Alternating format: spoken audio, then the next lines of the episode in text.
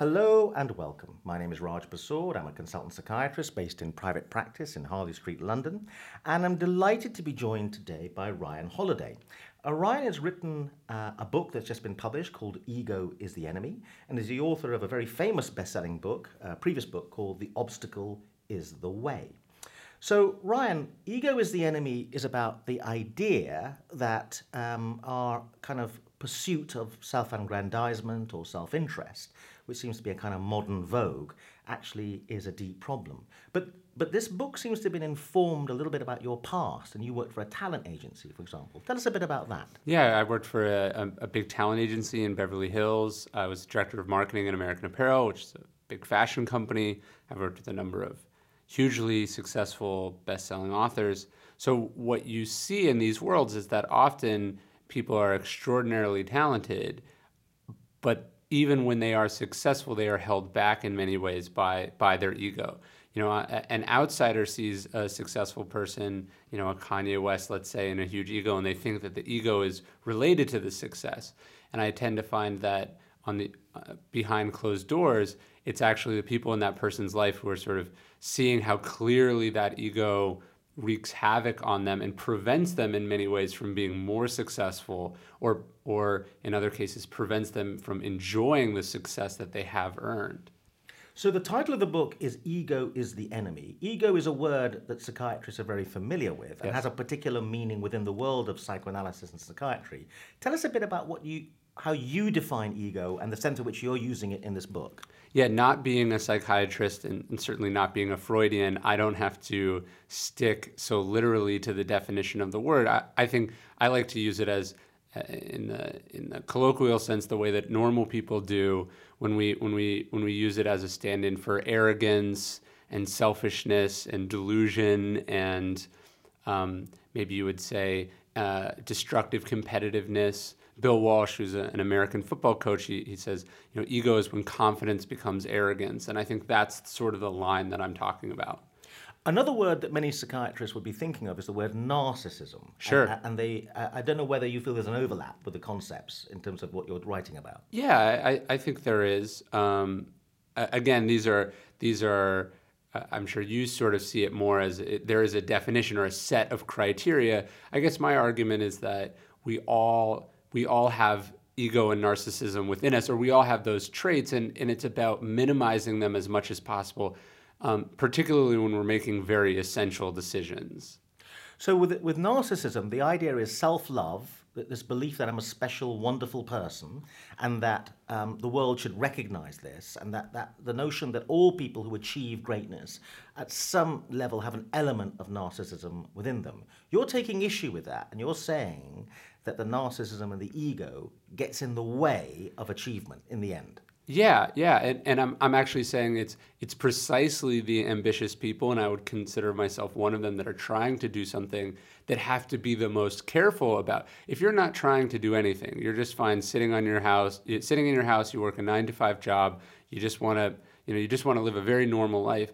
Ego is not going to be as much of a problem for you, or narcissism isn't in the way that it might be for someone who is aspiring to be uh, a, a true competitor in athletics or you know a star in their field. And and I guess we could take issue with whether the motivation to begin with to be really good at something is inherently egotistical or biased. But I, I'm just saying like look if you're sitting down you're trying to write a book you're trying to start a business you're trying to launch a career in something you have that ambition you have to make sure that your your belief in yourself doesn't cross over into delusions about yourself or it would be very hard to, to do what you're trying to do But I get the feeling that in the book, which which is very um, well written, very easy to read, and I, and I like all the different references, the wide-ranging references to Greek philosophy, little stories about famous people. Um, so it's, it's a very readable book. But you seem to be arguing that ego is dangerous. It's not just that it's a, a, a thing we should um, be slightly concerned about. It's actually profoundly dangerous. Could you say a bit more about that? Yeah, I mean, I mean, I'm, I'm not saying like it's it's dangerous necessarily to your health, although it certainly could be, or that you know, it, it, you're going to get assassinated if you have an ego. I'm saying more, um, it it inhibits us in what we're trying to do. So there's a wonderful quote from Epictetus, who was a a Stoic philosopher. He's saying, you know, one cannot learn that which they think they already know. So if you are approaching the world thinking that you're, you know, whatever you're setting out to do, that you're already the best there ever was at it, that you know everything that there is, that, that f- essentially flash freezes your brain and you're not able to see the things that you can get better at. And I tend to find that the people who really are talented and who accomplish extraordinary things focus not on what they do know, but on what they don't know, which is, to me, a form of humility rather than ego. But in a competitive world where there can only be one person who's number one, one person who's top of the charts, one person who's running the company, in a competitive world, surely there's a sense in which you have to have some kind of self belief. Mm-hmm. Yeah, I guess I guess what I would say is if you don't believe you can do something, you probably can't. You probably won't do it. But just because you believe something doesn't mean you can do it. And so that it's a it's a it's, it's a balance. You got to thread that needle, right? Um, it's about having confidence in what you know and what you've actually what is real, and making sure that you're not also crossing over into wishful thinking. But you also seem to be arguing that ego is the cause of a lot of despair, a lot of hopelessness. Mm-hmm. There are many anecdotes here of people who um, are trying to pursue something and they end up suicidal as a result of the interaction with ego and and um, the, the, the, slings and arrows of misfortune. Well, I, and and look, I, I certainly don't exempt myself from this, but I think a lot of us think that if we are successful or we accomplish something that we pursue, that will make us happy and it will say something about us as people. It will finally prove our parents wrong, it will prove ourselves wrong, it will prove our friends wrong, whatever that is. And so we find that when we're when we are successful, it's not nearly as satisfying as we, we hoped it would be. And then conversely, and this is where I think ego is the most dangerous, it's when we fail that we or we experience difficulty or a setback that we apply that same logic. So if we thought our success said something about us as people, or the nice car that we had said something about us as people, now failing or being negatively written about, that says something about us as people. And so that's where you, you tend to find people, you, you find that profound despair and, and depression because um, setbacks are a part of any real pursuit or any, any career. Teams lose games, but if you're wrecked by that, um, personally, it's gonna it's gonna be very hard. So I get the feeling from the book that you're not against people trying very hard to do really well. What you're saying is be careful about the reasons why you're yes. trying very hard to do very well. Yes, yes. There's a, um, a Cyril Connolly line, who's one of my favorite British writers. He's saying, "Whom the gods wish to destroy, they first call promising." And and so it's like, look, if you're promising, if you have potential, it's that's amazing. You just have to make sure that you're not wrecked by the way that that can mess with your head. I I go for what you're doing. I'm I'm saying that I encourage you to do that, but ego will make it make it harder than it needs to be, if not Im- impossible. Well, if ego is part of a cluster of bad reasons, ultimately, that will lead to problems, what are the right reasons yeah. to, to pursue excellence? Um, I think a, a, love of the craft is one of them. Like, uh, you know, actually detaching yourself somewhat from the results and, and from the process and, and finding the joy or the satisfaction in the process. I think that's that's one one pure motivation. I think the other might be that you are attempting to have some impact on society or the world that's larger than yourself. Um, and the other might do, to might be to put some of these things in perspective a little bit, right? Um, that uh, all of our accomplish our all of our accomplishments are ephemeral to a certain degree. Um, that we're trying to do the best that we can in this brief amount of time on uh, that we have on Earth, but that you know nothing really truly rests. You know, there's that Bertrand Russell quote where he says. Um, uh, the first line of an impending nervous collapse is the belief that your work is terribly important. If you can have some some well-adjusted awareness about what you're doing, I think that's helpful as well. There's a sense, though, um, in your book, which, which, makes a lot of eminent sense, um, and, I, I, I, certainly think there's a lot of good advice in here in terms of people's well-being and psychological uh, mental health. There's a sense in which there's a slightly male feel to, to the notion of um, your, your, your, your caution seems to be more directed perhaps to men than women. And what I mean by that is that um, classically, and I'm gonna, a lot of people are going to be irritated by this slightly sexist uh, analysis, but generally speaking, women turn up, do a good job because they believe in doing a good job. Mm-hmm. Men turn up and they're kind of ego involved. So they're only doing a good job to the extent that it advances their careers. They're more political, they're Machiavellian.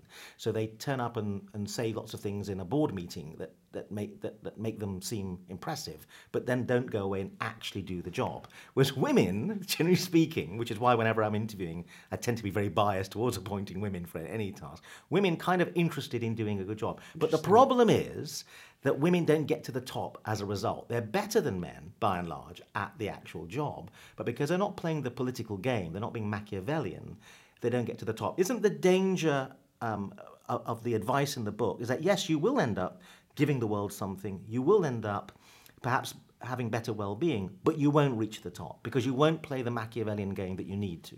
Yeah, I, I don't know. I, I guess I certainly am talking more about the sort of stereotypical male ego and and I might take for granted a, a little bit that that women are perhaps not tempted in the same way that men are. But I guess I don't necessarily see what you're saying as a terrible thing. Um, uh, I, I would rather I would rather make it near the top and have done things right and be able to appreciate and view my own accomplishments with some perspective and awareness than be able than, than be driven by some sort of uh, illness or unawareness and make it 1% higher or 10% higher and not be able to appreciate that or, or enjoy it. So I, I guess it's a it's moderation in all things. Okay, at the, at the risk of being irritating and challenging, yeah. then the then the ultra Machiavellian will say, and Machiavelli himself might have said this, but the problem is you won't have power, and you need power to make the world a better place, because you, you need the power of being the CEO or being the prime minister, and and your chap's going to get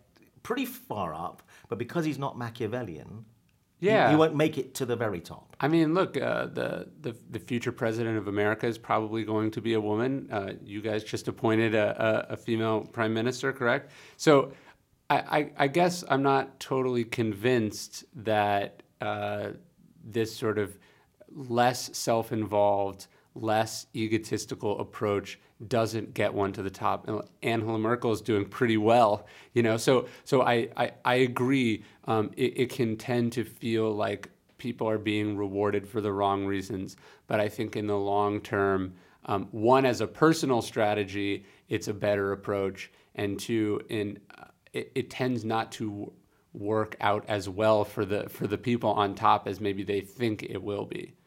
You're very passionate throughout the book uh, about your the philosophy you're espousing. I get the feeling that has arisen from some kind of personal experience. Yeah. Uh, and you talk about the fact that epiphanies, in your view, aren't really the way personal change occurs. But I get a feeling something happened to you, and you're on a personal journey, and you arrived at this philosophy through personal experience. Uh, yeah, I was I was introduced to to Stoic philosophy, which is the philosophy I, I find to be most fascinating. I think relevant in the modern world and and I, I do like to sort of evangelize it and discuss it. But as someone who was pretty successful early on in my life and, and sort of dealing with the temptations of of power and, and success as you were discussing I sort of realized very early on that you can sort of go in two directions. You can sort of commit to this totally and sort of blind yourself to it um, and, and I didn't necessarily like where that was going or if you weren't careful, you could sort of imperil some of the success you had by that, some of that same lack of awareness. And so I just sort of really tried to dig into to this, this philosophy and this maybe deeper, more historical perspective on things. But I get the feeling that either you or, or you made contact with people in deep personal crisis sure, as a result sure. of the whole ego problem. Yeah, you know, in in you know, having having worked with American Apparel, which was a controversial company that, that was very high flying and is no longer so high flying, you I really have seen a lot of the personal costs of this effect. And and having been sort of selected or, or hired by those companies because the people in charge of them saw some of themselves in me when I saw the the the dark turn that some of their paths took, I became, you know, I wanted to see I wanted to make sure that I didn't go in that same direction. And so I think that's one of the reasons I'm so interested in writing about it. One of the things you're passionate about is to get beyond the surface, um, the, the, surface thing that impresses people and get to the essence of being really good sure. at stuff. Yeah. But we live in a world where, at the job interview, which lasts half an hour, You just have to impress in a surface level and you'll get the job. So narcissists excel in our current world precisely because all they need to do is impress you for half an hour. Yeah. Narcissists are great on a first date. Right. The trouble is, 10 years into a relationship with a narcissist, it's a nightmare. Isn't one of the problems, and you, you hint at this in the book, that our modern culture favors the people who impress in the, on the first date? Yeah, I think it's interesting having watched, for instance, the U.S. presidential election, a complete uh, lack of separation between what makes a good campaigner, which might be a Donald Trump, and the actual job of governance, which is extraordinarily difficult. So I, I do think that in our sort of uh, modern media culture, which focuses so much on appearances and so much on breaking through all the noise, we have begun to really select for traits that I think are at odds with the complexity of the jobs that we are essentially auditioning people for. And I think this is true in our own lives. It's like you can get really good at marketing, you can get really good at building a brand, but if there's not something to back it up, I'm I'm not sure how long that's going to last for you. I'm not sure if that's the best place to invest your all your resources. But you're backing something, and I, I, I agree with the argument in the book. What I'm saying is that the world doesn't back it. The world tends to select out the narcissist. But you're saying that if you carry on doing the right thing, eventually the world will recognize these correct values. Well, to take books, for example, which is obviously something I think a lot about, um, it's not that hard to get a book to sell in the short term. But books that sell over the long term, you know, and we're still reading and talking about books that were published hundreds of years ago, to accomplish something like that, there has to be real weight there. There has to be real um, value that one reader feels inclined to recommend to another reader. So, as a short-term strategy, sure, you in, in some ways you want to be empty and meaningless and tell people what they want to hear. You know, writing a book about ego that tells people to think less of themselves isn't a great short-term sales strategy. But as I saw with my last book, if you if you make something that has real practical value for readers, that lasts and sells better than any than media attention ever will. There's a sense in which some people, just picking up the book and glancing at it, may think the book is for people who are thinking of running companies or uh, managing Premiership football teams. I get a sense that you, what you're arguing is that whatever you're trying to do in life, like being a good parent Sure. uh, or being a good husband, if you're trying to do something well or really well, your arguments apply.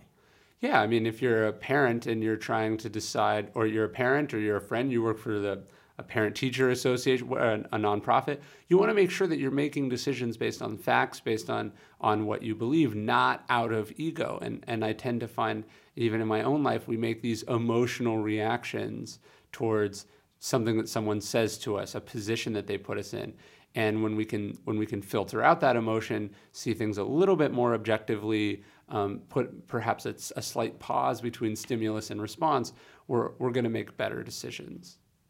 So um, there's a sense in which this book seems to follow on quite nicely from your previous book, The Obstacle is the Way, uh, which is a book about um, overcoming adversity. The, the, the, the subtitle of the book is The Ancient Art of Turning Adversity to Advantage. Let's just talk a bit about that book. Um, how, how would you summarize the, philosophy of that book? So that that book is much more based in Stoic philosophy. Um, uh, it's a philosophy that I sort of define or I summarize as um, we don't control what happens to us; we control how we respond. And so instead of focusing on these things we don't control, we focus exclusively on our reactions. And that gives us a competitive advantage over other people who are worried about whether things are fair or not, whether things should have happened or not, whether we wanted them to happen or not. It's, let's just focus on the best response possible. But this book is also about how not to get disheartened in Sure. the face of adversity. Yeah, well, I mean, look, if you're focused on whether something was fair, whether, you know, what the odds of this happening to you were, um, whether it should have gone the other way or not, these are the kinds of, of, of, of things that do dishearten us. You know, Marcus Aurelius, he says, um, choose not to feel harmed and you haven't been. So much of it is, oh, you said that to me. I dis- I'm going to interpret that as a, uh, you know, you had a malicious intent, and I'm going to decide that that hurt my feelings. It embarrassed me in front of these people. You know, it's it's events are objective. It's our interpretations of them that make them, you know, positive or negative ultimately. Um, but it seems to follow on naturally from the first book, Ego is Enemy, is the notion of what, what, what what's going on inside us. Yeah. uh, that are obstacles we have to overcome. Yeah, I think the uh, the obstacles the way is about external obstacles, and in some ways it's easier to focus on the outside problems because they're a bit simpler. And then ego is about what I would say our biggest obstacle is, which is you know ourselves, what we what what we bring to problems. And and so much of Stoic philosophy is about seeing things clearly and objectively and rationally. Well, that's really hard if if the the inherent way that you view the world is biased by your self-absorption. Um, in, in your journey, and, and you clearly um, have, have read a lot of Greek philosophy and, and have a very robust and positive approach uh, to life. You. Uh, you. You meet people clearly who, who've not um, blessed with this outlook. What, what, what do you say to them? I mean, because you can't give them the whole book. Yeah. Um, what, what, um, what's your reaction to them in an attempt to, to, to help them? Yeah, I mean, it's interesting. I think most people don't wake up and they go, "Hey, I'd love to learn about Greek or Roman philosophy," and and and that's why they don't. And but they don't realize that a lot of these philosophies were designed specifically to help with problems that they have. You know, people do wake up and they say, "I've got a problem. Do you have a solution?" And I would say, you know, for five or so thousand years, smart people have been writing and talking about these solutions, and that there might be something there for you. And I, I just love this idea. The the two my two favorite ideas from the Stoics are are basically there is no good or bad. There's only our perception about things, and that not in a moral sense, but in terms of a disfortunate or sorry, unfortunate or fortunate. And then secondly, that we don't control what ha- we don't control the world around us. We control how we respond to the world around us. And I think those are two incredibly empowering and ultimately optimistic ideas. One final question. Um, you, you're clearly from the United States. I'm very American, yes. and there's a sense in which the American attitude is, is one of problems are solvable. Let's go out there and wage war, Sure. sometimes literally, Yes, in, order, in, order to, unfortunately, yes. yeah, in order to solve problems. Whereas the more Eastern or the rest of the world tend to take a more fatalistic view, which, which maybe um, bad things have happened to us, we just have to accept them. What I find interesting about your book is you've embraced the idea let's not just accept stuff, let's go and do stuff. So it's very American in that way, but you're trying to find a balance which is the right reason for being positive Yeah. about, about problem solving. Yeah, right. You know, the secret is like let's let's magically wish that it's different than it is. I, I like the Stoic idea of let's make it different than it is within reason. Um, and and look, we I, I tend to gravitate towards Western philosophy because we live in the Western world for the most part, and and and most of history has been defined by that. But you know, I love the the British I think the British are very stoic, right? The um, keep calm and carry on, um, and and so I think it's it's a mix of all of these. Ultimately, you do tend to find a lot of overlap between Stoic philosophy and, and Zen Buddhism, but I, but not not from influencing each other. I think from them homing in on the same essential truths of of of accepting what you can't change, and and you know, as the Serenity Prayer says, having the courage to to change the things that you can. Well, Ryan, thank you very much indeed. Just to remind people about the books, uh, Ego is the Enemy, we've been talking about, by Ryan Holiday, published by uh, Profile Books. Uh, the old, slightly older book, um, which was a bestseller and is a bestseller, The Obstacle is the Way, The Ancient Art of Turning Adversity to Advantage, also by Ryan Holiday, also published by Profile Books. Ryan, thank you very much indeed. Thank you for having me.